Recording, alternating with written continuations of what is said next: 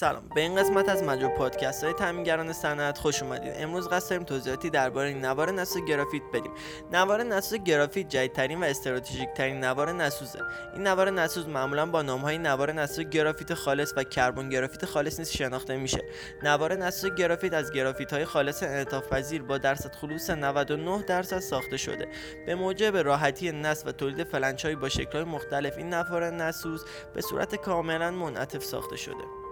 نوار نسوز گرافیت دارای ویژگی های بسیار زیاده که مهمترین اونا عبارت است از تحمل فشار بسیار بالا، هدایت الکتریکی مناسب، هدایت حرارتی کم، انتقال حرارت بسیار پایین و غیره.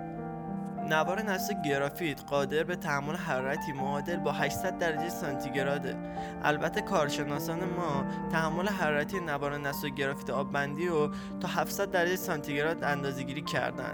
نوار نسل گرافیت در دو نوع چسبدار و بدون چسب تولید میشه. نوار گرافیت خالص بدون چسب تمام این ویژگی هایی که ذکر کردیم داره و پوشش میده. اما نوار گرافیت خالص چسبدار از ورق آکاردئونی گرافیت خالص که یک طرف به چسب آغشته شده به صورت منسجم شکل گرفته.